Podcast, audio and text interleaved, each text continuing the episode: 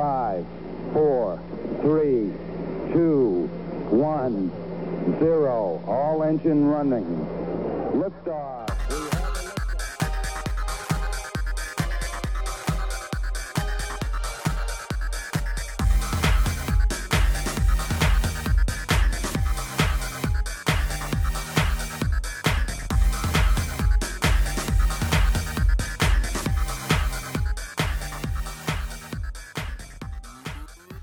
10장입니다. 10장. 저 이제 10장을 포함해서 이제 3 3 챕터를 남겨 놓고 있네요. 거의 끝이 다 가네. 네, 끝이 보이는군요. 네. 네. 자, 10장은 전략입니다. 예. 음. 영문 제목은 strategy. 저는 전략을 가르치면서도 발음을 너무 못해요. 이게 발음이 되게 어렵더라고. 그 strategy, how 네. platform change competition. So 음, 어, 한국말은 10장 경영 전략, 플랫폼의 경쟁 구도를 어떻게 바꾸어 놓았는가 라는 이야기입니다. 그래서 어, 경영 전략은 제가 아마 1장인가 2장에서 설명을 드렸지만 어, 경영 전략의 간단한 목적을 좀 한마디로 줄여보자면 sustainable superior performance를 달성하는 것이다. 그리고 이거를 뭐 super sexy power다라고 해서 제가. 학생들이 퀴즈를 냈다고 제가 살, 우스, 우스갯소리로 말씀을 드렸던 것 같긴 한데 어쨌든 경영 전략의 목적은 회사로 하여금 sustainable superior performance를 달성하려고 하는 것이다. 뭐 더 간단하게 말해보자면 경쟁에서 지속적인 우위를 차지할 수 있는 방안을 고민하는 것이다라고 설명을 할수 있을 것 같고요. 뭐 지금 저희가 이 책을 통해서 쭉 이야기를 해왔고 실제로 지금도 저희가 뭐 보고 있죠 실제 라이브로 음, 보고 있는 것들이 기존에 있는 기업들 그러니까 약- 약간 brick and mortar 기업들이 디지털화나 온라인화를 제대로 하지 못해 가지고 경쟁에서 밀리거나 아니면 아예 마켓에서 사라져가는 막 마치 토이저러스처럼 마켓에서 사라져가는 것들을 지금 저희가 보고 있, 있잖아요. 어, 그런 의미에서 기존 기업들이 지속적인 우위를 제대로 못 내고 있는 거죠. 그 말인즉슨 경영 전략을 제대로 설정하지 못한 것이다. 라고 이야기를 하고 있고 사실 거꾸로 얘기하다 보면 꼭 그 사람들이 잘못했다기보다는 그만큼 어려운 거일 수도 있을 것 같습니다. 다양한 그렇죠. 네. 네, 회사 내부의 어떤 그 조직의 관성도 있을 것이고 조직 내부에 CEO가 원한다고 해서 모든 걸 마음대로 바꿀 수 있는 것도 아니기 때문에 자기 목을 조여옴을 뻔히 보면서도 뭐 조직의 관성이나 아니면 supply chain이나 뭐 이런 것들과의 계약 관계 여러 가지 이유로 해가지고 그냥 자연스럽게 도태돼 버리는 어쩔 수 없이 도태돼 버리는 경우도 많기 때문에 그만큼 또 어려운 부분들도 있는 것 같습니다. 그래서 이제 플랫폼 기업 같은 경우는 아무래도 큰 차이점이 파이프라인과는 달리 폭발적인 네트워크 효과를 통해 가지고 기존 산업에서는 조금 천천히, 천천히 증가했던 발전 상황을 급격한 성장으로 어, 변화를 시켰잖아요. 그래서 이 파이프라인과 플랫폼 같은 경우는 경영 전략의 어떤 접근법도 조금 달라야 되지 않나라는 것이 이 챕터에서 설명하고자 하는 바인 것 같습니다. 그래서 음, 기존 파이프라인 업체들 같은 경우는 기존 틀로 보자면 뭐 예를 들어서 주로 이제 학문적으로 주로 사용하는 툴들 같은 것을 살펴보면 뭐 마이클 포터의 Five Forces 모델이 굉장히 유명한 것 중에 하나죠. 그래서 Five Forces 모델은 다섯 가지의 요인들을 가지고 이 기업의 외부적 상황을 평가를 하는 것이고 주로 이제 산업적인 측면에서 바라보는 관점이고요. 그 Five Forces는 뭐가 있냐면 이제 공급자, 그 다음에 구매자의 그 파워, 그 다음에 새로운 신규 진입자들의 위협, 그 다음에 대체제의 위협, 그 다음에 현재 competition 상황, 현재 제가 저희가 처해 있는 마켓의 competition 상황 이렇게 다섯 가지를 가지고 이 회사나 산업의 어떤 경쟁적 상황을 평가하는 툴로 사용하고 있고 어, 자원 기반 관점이라고 해가지고 resource based view라고 해서 어떤 기업이 특정한 그리고 여기서는 VRIN이라고 저희가 표현을 하기도 하고 VRIO라고 표현하기도 하는데 이게 어떤 자원이 여기서 어떤 자원이 중요하냐면 valuable하고 당연히 회사의 비즈니스에 도움이 될 만큼 valuable하고 rare하고 아주 회기 어, 희귀해야 되고. 예, 네. 희귀해하고 음. 여러 개 있으면 사실 그게 그 자체가 특성을 줄 수는 없잖아요. 경쟁적 상황을 줄 수 없기 때문에 이 자원 자체가 아주 희귀해야 되고 그 다음에 inimitable입니다. 그러니까 카피가 카피가 굉장히 어려워야 어려워야 되고, 예, 그 다음에 non-substitutable에서 대체가 불가능한.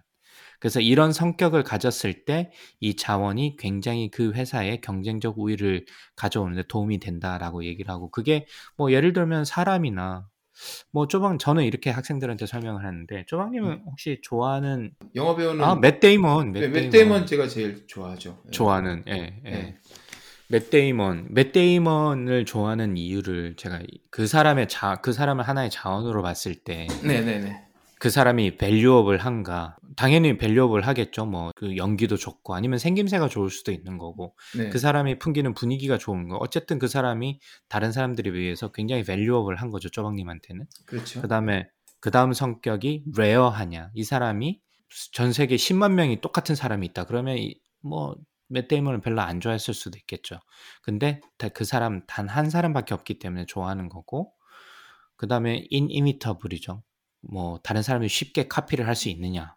뭐 당연히 아닐 거고 사람에 대해서 얘기하는 거고 non-substitutable이죠. 그, 그 사람의 분위기나 어떤 뭐 행동 양식 발음 뭐 생김새 이런 것들이 쉽게 카피 어, 대체될 수 없는. 그러니까 이런 자원의 성격을 가졌을 때 그 맷데이먼이 되는 거고 그래서 이제 쪼박님이 좋아하시는 거잖아요. 기업들도 마찬가지로 어떤 기술에 쪼박님 회사가 어떤 A라는 기술을 가지고 있을 때 이게 당연히 비즈니스 모델에 밸류업을 해야 되고 뭐 특허 같은 거를 신청하는 게 아무나 카피하지 못하고 rare하기 때문에 특허를 받아주는 거잖아요. 이 기술 자체가. 그 다음에 기술이 쉽게 대체가 돼버리면 사실 그 기술의 가치가 떨어질 텐데 그렇지 못하는. 그러니까 이런 네 가지 성격을 가졌을 때 자원 기반의 관점에서는 중요하다라고 얘기를 하는데 이게 기존에서는 이게 먹히는 거죠. 기존 파이프라인 기업에서는 아까 Five Forces 모델 같은 경우는 왜냐하면 supply chain에 따라서 이 비즈니스가 흘러가니까 이 supply chain을 제대로 관리하는 게 중요하고 그래서 이- 이런 관점에서 어, supplier, 바이어, 그 다음에 새로운 신규 진입자, 대체제, 그 다음에 현재 경쟁 상황이 중요한 거고 기업 내부적으로 봤을 때는 어, 어떤 기업이 어떤 특정한 아까 말씀드렸던 valuable, rare, inimitable, non-substitutable한 음. 자원을 가졌을 때 다른 경쟁사에 비해서 우, 우위를 가질 수 있다. 이렇게 저희가 이야기를 하는데 인터넷의 등장으로 인해 가지고 디지털화가 되면서 사실 이게 좀 상황이 좀 바뀐 것 같아요. 이거에 그렇다고 해서 쓸모 없는 거냐 그런 건 아닌 것 같고 쓸모를 있긴 하지만 예를 들어서 자원 기반의 관점 같은 경우는 희귀한 특성을 가진 이 자원을 나만 가지고 있을 때 중요하다라고 얘기를 했는데 저희가 지금까지 쭉 이야기를 해왔지만 이 플랫폼 상에서는 이런 것들을 외부와 공유를 하거나 오픈하는 것이 굉장히 중요하다라고 얘기를 하잖아요. 그래야지 진정한 네트워크 효과를 만들 수 있고 어, 사용자와 공급자 간의 상호작용을 촉진을 함으로 해가지고 네트워크 효과를 이끌어내고 그게 플랫폼 지속적으로 어, 우위를 가질 수 있게 하는 요인인데 그런 의미에서 플랫폼이나 인터넷 상황이 되면서 조금 상황이 바뀌는 것 같다라는 것이 이 챕터에서 이야기를 하고 있는 것 같습니다. 네, 그런 것들이 어, 인터넷의 등장으로 적용이 안 된다기보다는 조금 상황이 바뀌는 것 같고 두 번째는 인터넷 디지털화로 인해 가지고 기존 제품이나 산업의 생명 주기- 주기가 빠른 변화를 보이고 있다는 것도 어, 조금 차이점이 있을 것 같고요. 세 번째는 예전 같은 파이프라인 산업 같은 경우는 산업 간의 경계가 굉장히 뚜렷했잖아요. 뭐 예를 그쵸. 들면 음. 뭐, 뭐 반도체, 뭐 아니면 뭐 카메라, 뭐 이렇게 반장이 뚜렷했는데 플랫폼화 되면서 이런 것들이 굉장히 모호해지는 경우가 생깁니다. 디지털화 되면서. 그래서 예를 들어 보면 디지털 카메라 산업 같은 경우도 디지털 카메라 산업에 진출한 기업들의 백그라운드를 살펴보면 예를 들면 반도체를 만들었던 기업들. 그래서 왜 반도체를 만들었던 기업들이 디지털 카메라 산업으로 들어왔냐면 디지털 카메라는 필름 카메라와 달리 CCD라고 하는 이 반도체가 기본적으로 이제 코어가 되는 거죠. 이제 카메라의 눈이 돼 버리니까. 그렇죠. 이미지 센서가 기 이제 예 그렇죠. 중요하게 되는 거죠. 네. 그래서 그런 반도체 기술을 굉장히 잘 활용하고 그게 코어 기술이 돼 버리기 때문에 자기들이 별로 처음에는 관심이 없어도 뭐' 왜 안 돼? 우리 이 기술 가지고 있으니까 쉽게 진입이 가능하다면 기업 입장에서는 진입을 안 할 이유도 없고 그래서 그 반도체 제조업체들도 있고 그다음에 기존 필름 카메라를 만드는 업체들도 이제 필름 카메라에서 디지털 카메라로 넘어가니까 당연히 이 디지털 카메라 산업에 들어왔고 그다음에 렌즈 메이커 기존에 이제 렌즈만 만들었던 회사들이 이런 반도체나 이런 거 이런 기술들과 협력을 통해 가지고 보다 더 쉽게 점프해서 이 산업에 들어올 수 있게 됨으로 해 가지고 이 백그라운드가 되게 다양해지고 산업 간의 경계가 굉장히 모호해진다는 특징이 있습니다. 그래서 그런 의미에서 특히 플랫폼 같은 경우는 저희가 지금 보면 플랫폼이 하나가 solid하게 성공을 하게 되면 굉장히 쉽게 branch out을 하잖아요. 그 다음에 쉽게 기존 소비자 기반으로 해 가지고 서비스를 쉽게 더할 수 있기 때문에 뭐 예를 들어서 아마존이 저희가 그 그 pharmacy industry랑 경쟁을 하게 될지는 사실 뭐 한 3-4년 전만 해도 뭐 '과연 그럴까?' 뭐 의문이 있었는데 지금 이미 들어와 버렸잖아요. 그래서 음.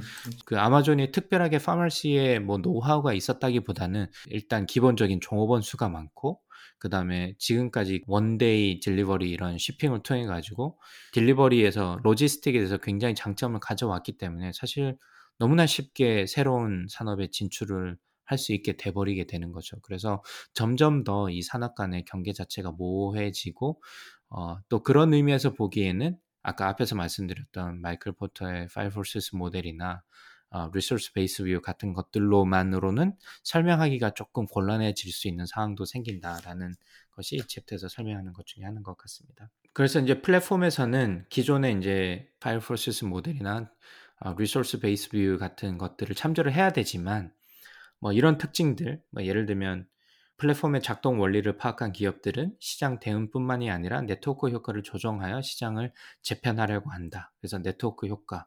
두 번째는 어, 플랫폼은 기업의 안팎을 뒤집어서 의사결정의 초점을 기업의 내부에서 외부로 아까 resource-based view를 설명해서 제가 말씀드렸듯이 resource-based view에서는 그런 희귀한 특성을 가진 자원을 기업 내부에 가지고 있는 게 중요하다고 했는데 이제는 더 이상 그렇지 않다는 거죠. 그래서 그런 것들을 고민할 필요가 있다라고 설명을 하고 있고요. 하나의 예가 될 수 있을 만한 거는 애플의 앱스토어가 그 예인 것 같아요. 앱스토어 같은 경우는 플랫폼을 제공을 하지만 개발자들한테는 오픈을 해버리잖아. 예. 그래서 그들과의 협력이나 공동 그 collaboration을 굉장히 중요하게 여기게 되는 돼버리게 되니까 그들의 역할이 사실 어떻게 보면 훨씬 더 중요하게 되는 거죠.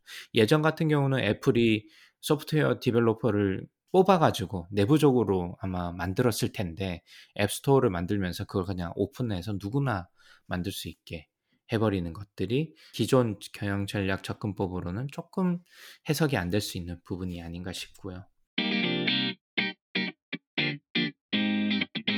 책에서는 이제 다섯 가지의 아 여섯 가지네요. 여섯 가지의 플랫폼이 경쟁하는 방법을 설명하고 있습니다. 그래서 간단하게 짚고 넘어가자면 어, 첫 번째는 플랫폼의 접근, 호환을 제한하는 방법으로 멀티 호밍을 방지하는 것이 하나의 경쟁적 방법이다. 경쟁하는 방법이다라고 얘기를 하고 있는데 사용자들이 여러 가지 플랫폼을 한꺼번에 사용하는 것이 아니라 그러니까 우리 플랫폼만 사용하게 할 수 있는. 그러니까 어떻게 보면 그 플랫폼에서 강조하는 것 중에 하나가 exclusivity잖아요. 그러니까 그렇죠. 우리만 가지고 있는 것들. 네. 넷플릭스에서만 볼 수 있는 넷플릭스 오리지널 이런 것들을 하고 뭐 애플이 가지고 있는 애플 플러스에서 볼 수 있는 어, 애플 오리지널 이렇게 오리지널을 가지고 있는 거는 우리 플랫폼에서만 볼 수 있기 때문에 사용자들로 하여금 다른 데 가서는 이, 어, 이거를 사용할 수 없어. 그러니까 우리를 사용해야 돼. 이게 어, 플랫폼이 경쟁하는 첫 번째 방법인 것 같고요. 그리고 사실 많이 활용하는 방법이기도 합니다. 이렇게 익스클루시브한 컨텐츠나 어떤 서비스를 제공하는 것들이. 그 다음에 두 번째는 혁신을 혁신을 장려한 후에 그 가치를 플랫폼에서 녹여낸다고 어, 이야기를 하는데 이게 뭐 유튜브가 여기 예로 될 수 있을 것 같아요. 그래서 유튜브는 그 컨텐츠 올리는데 제한이 거의 없다시피 하다 보니까 아주 다양한 컨텐츠가 올라오고 다만 거기서 아주 좋은 뭐 다양한 게 올라오다 보면 당연히 엄청나게 좋은 품질의 컨텐츠가 올라올 수도 있고 아까 말씀드렸던 노이즈한 그런 음. 노이즈한 컨텐츠도 올라올 수 있겠죠 엉망인 그랬을 때 이런 뭐 이렇게 좋았던 혁신적이고 아주 훌륭한 품질의 컨텐츠들이 이제 유튜브에 있기 때문에 사용자들이 또 유튜브로 오기도 하고 그런 편리성을 가지기 때문에 오기도 하니까 그런 형태가 플랫폼이 경쟁하는 두 번째 방법이다라고 설명을 하고 있고요. 그 다음에 세 번째 방법은 어, 데이터의 가치를 강화하는 방법. 그래서 요즘 뭐 tech giant 기업들이 데이터 수집에 열을 올리는 이유가 그거죠. 뭐 애플이 credit card를 서비스를 제공을 하고 아마존이 아주 싼 가격에 알렉사 device를 뿌리는 것도 가능하면 많은 데이터를 모아서 어, 사용자들로 하여금 curation된 잘 curation된 서비스를 제공하려고 하는 방법. 그래서 데이터의 가치가 굉장히 중요하고 그것이 플랫폼에 경쟁하는 좋은 데이터를 가지고 있는 게 플랫폼이 경쟁하는 세 번째 방법으로 이야기를 하고 있고요. 네 번째는 어, 인수합병의 재정의입니다. 그래서 기존 기업들 같은 경우에는 수평이나 수직의 통합을 주로 했어요. 그래서 수직 통합은 가치 사슬 supply chain상으로 통합하는 것이 이제 vertical integration, 수직 통합이라고 이야기를 하고 이 horizontal integration은 경쟁자 방향으로 통합을 하는 것이 어, horizontal integration. 그래서 기존 산업이 주로 이제 수직이나 수평적 통합을 이루었다면 플랫폼에서는 그냥 기존 플랫폼의 가치를 더할 수 있는 방향으로 가는 거죠. 그래서 뭐 애플이나 아마존이나 구글이나 보면 아주 작은 기술 기업들을 굉장히 많이 인수합병을 통해 가지고 그 플랫폼에 그걸 점차 녹여내잖아요. 그게 그쵸. 꼭 같이 사슬상에 있는 게 아니라고 하더라도 전혀 다른 거라고 하더라도 이게 우리 플랫폼에 도움이 되고 새로운 서비스를 런칭할 수 있으면 인수합병을 통해 가지고 그런 기술을 가지고 와서 자기 포, 플랫폼에 녹여 가지고 다시 이제 제공을 하는 뭐 마치 구글이 뭐 네스트를 인- 인수합병한 것도 마찬가지고 아주 뭐 그게 뭐 100% 성공하는 경우는 뭐 당연히 없습니다만은 실패하는 경우도 많이 있지만 그런 식의 어떤 새로운 어, 인수합병을 통해 가지고 기존 플랫폼에 녹여낸 상태에서 서비스를 제공하는 그런 의미에서 어, 인수합병이 재정의로 볼 수 있고 그 다음에는 이제 플랫폼의 인벨로먼트라고 하는데 통합이나 흡수로 볼 수 있을 것 같아요. 그래서 유사한 음, 사용자 풀을 가진 기업 아, 플랫폼 간의 어떤 인수나 합병, 흡수를 통해 가지고 아 통합을 통해 가지고 그러니까 다른 경쟁자들과 더 큰 덩어리를 만들어서 경쟁을 하게 되는 그것이 또 하나의 경쟁하는 방법이고 여섯 번째는 개선된 플랫폼 디자인이 되겠죠. 이게 뭐 user interface나 user experience가 중요하다고 하는 이유가 플랫폼 상에서 switching cost가 너무 저렴하기 때문에 어, 사람들이 쉽게 옮길 수 있기 때문에 아, 보다 더 나은 user interface, 편리함을 제공함으로 해가지고 마치 로빈 후드나 어, 지- 저희가 지난번 조강의 4센트에서 제가 말씀드렸던 코인베이스처럼 다른 복잡한 기능을 제외 빼버리고 아주 단순하고 아주 미려한 그래픽을 통해 가지고 사용자들로 하여금 쉽게 접근할 수 있게 만듦으로 해가지고 다른 플랫폼 그거 자체만으로 해서 플랫폼 옮기는 switching cost 자체를 높여버리 어, 높여버리는 그게 또 하나의 경쟁하는 방법이다라고 설명을 하고 있습니다. 사실 경영 전략에서 가장 중요, 가장 이상적인 부분은 나 혼자 잘 먹고 잘 사는 거죠. 독점을 해버리는. 네, 그게 그쵸. 이제 법률적으로 많이 막고 있긴 하지만 미국 음. 같은 경우는 엔티트러스트로나 이런 것들이 있어서 막고 있긴 하지만 뭐 기업 입장에서는 독점적인 위치를 가져서 나 혼자 잘 먹고 잘 사는 거 좋잖아요. 꿈이죠 꿈. 그래서- 사실 보면 그 피터 틸의 제로 투 원의 책에 보면 거기서도 빨리 독점을 하라고 이렇게 얘기를 하잖아요. 그러니까 그래서 그게 중요한데 플랫폼 상에서도 이런 승자 독식 혼자서 이제 잘 먹고 잘 사는 어, 그게 가능하긴 하지만 이게 사실 쉽진 않겠죠. 그래서 이 플랫폼 상에서 이게 가능하다는 이유는 규모의 공급의 경제, 네, 높은 아, 네트워크 효과, 높은 multi-homing 비용과 전환 비용, 전환 비용 switching cost를 얘기를 하고 틈새 전문화 부족 등을 통해 가지고 승자 독식 시장이 가능은 하다라고 이야기를 하고 있고 뭐 전략상으로 가능은 하겠죠. 이론적으로는 그게 사실 굉장히 힘든 것 중에 하나긴 하지만 사실 지금 저희가 지금 봤을 때 아마존이 제가 지난주에 학생들이랑 아마존의 노조 설립 보팅에 대해서 이야기를 한 적도 있었거든요.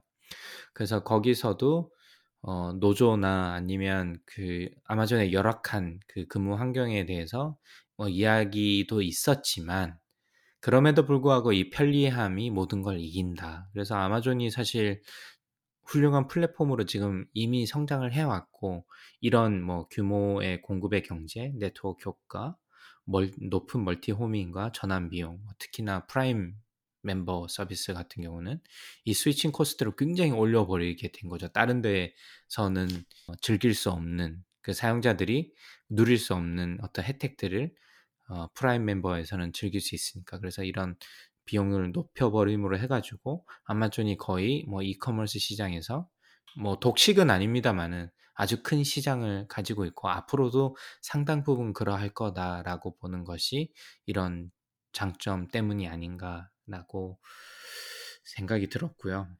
그렇지만 저희가 이제 조강의 사센트에서도 몇 번 이야기를 했지만 이런 경영 전략 특히 지금 현재 tech giant firm들 어, 뭐 아마존이나 구글이나 애플이나 뭐 페이스북이나 이런 기업들이 어, 데이터 저희가 이제 경쟁하는 방법의 세 번째로 데이터의 가치를 강화하는 부분을 썼는데 이런 부분이 점차 더 강화되게 되면 보다 더 차별화된 개인화된 서비스를 제공 플랫폼 입장에선 제공할 수 있게 되는 거고 신생 업체들 같은 경우는 이런 기업들이랑 이제 경쟁할 수 있는 방법이 점점 더 없어질 것 같고 어, 그런 부분에서 조금 우려가 된다라는 이야기를 몇 번 드린 바 있는데, 뭐, 물론 성장 독식도 기업 입장에서는, 하는 입장에서는 좋지만, 소비자 입장에서는 다양한 옵션이 나와서, 어, 소비자한테 보다 더 다양한 서비스를 제공하고, 경쟁을 통해 가지고 단가도 낮아지고, 이런, 그러니까 장점이 많기 때문에, 어, 뭐, 이런 것들은 조금,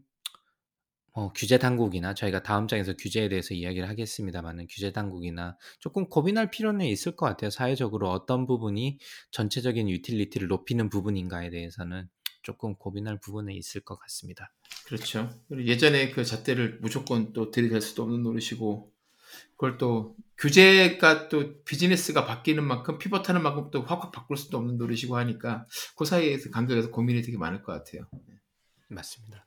그래서 최근에 뭐 청문회도 하고 뭐 음. 반독점에 관련돼 가지고 tech 기업들 청문회도 하고 그런 것들이 이런 규제 이게 또 어떻게 보면 기존 파이프라인 기업이랑은 조금 완전 다른 거기 때문에 규제를 뭐 꼭 만드 만드는 사람 만드는 게 꼭 좋은 건 아닙니다만은 이 어떤 부분에서 제한을 할 필요가 있을 때 이런 다양한 이 새로운 비즈니스나 플랫폼의 관점을 좀 참조할 필요는 있을 것 같습니다. 아마 그런 의미에서 이 뭐 마크 저커버도 불려 나가고 뭐 그러면서 그렇죠. 다양한 이야기를 들어보려고 하는 것 같고요. 어, 정부에서도 네 저희가 이제 드디어 10장까지 정리를 해봤고요. 고생하셨습니다, 강박님. 네 다음 11장, 12장으로 찾아뵙도록 하겠습니다. 네 감사합니다. One leap for mankind.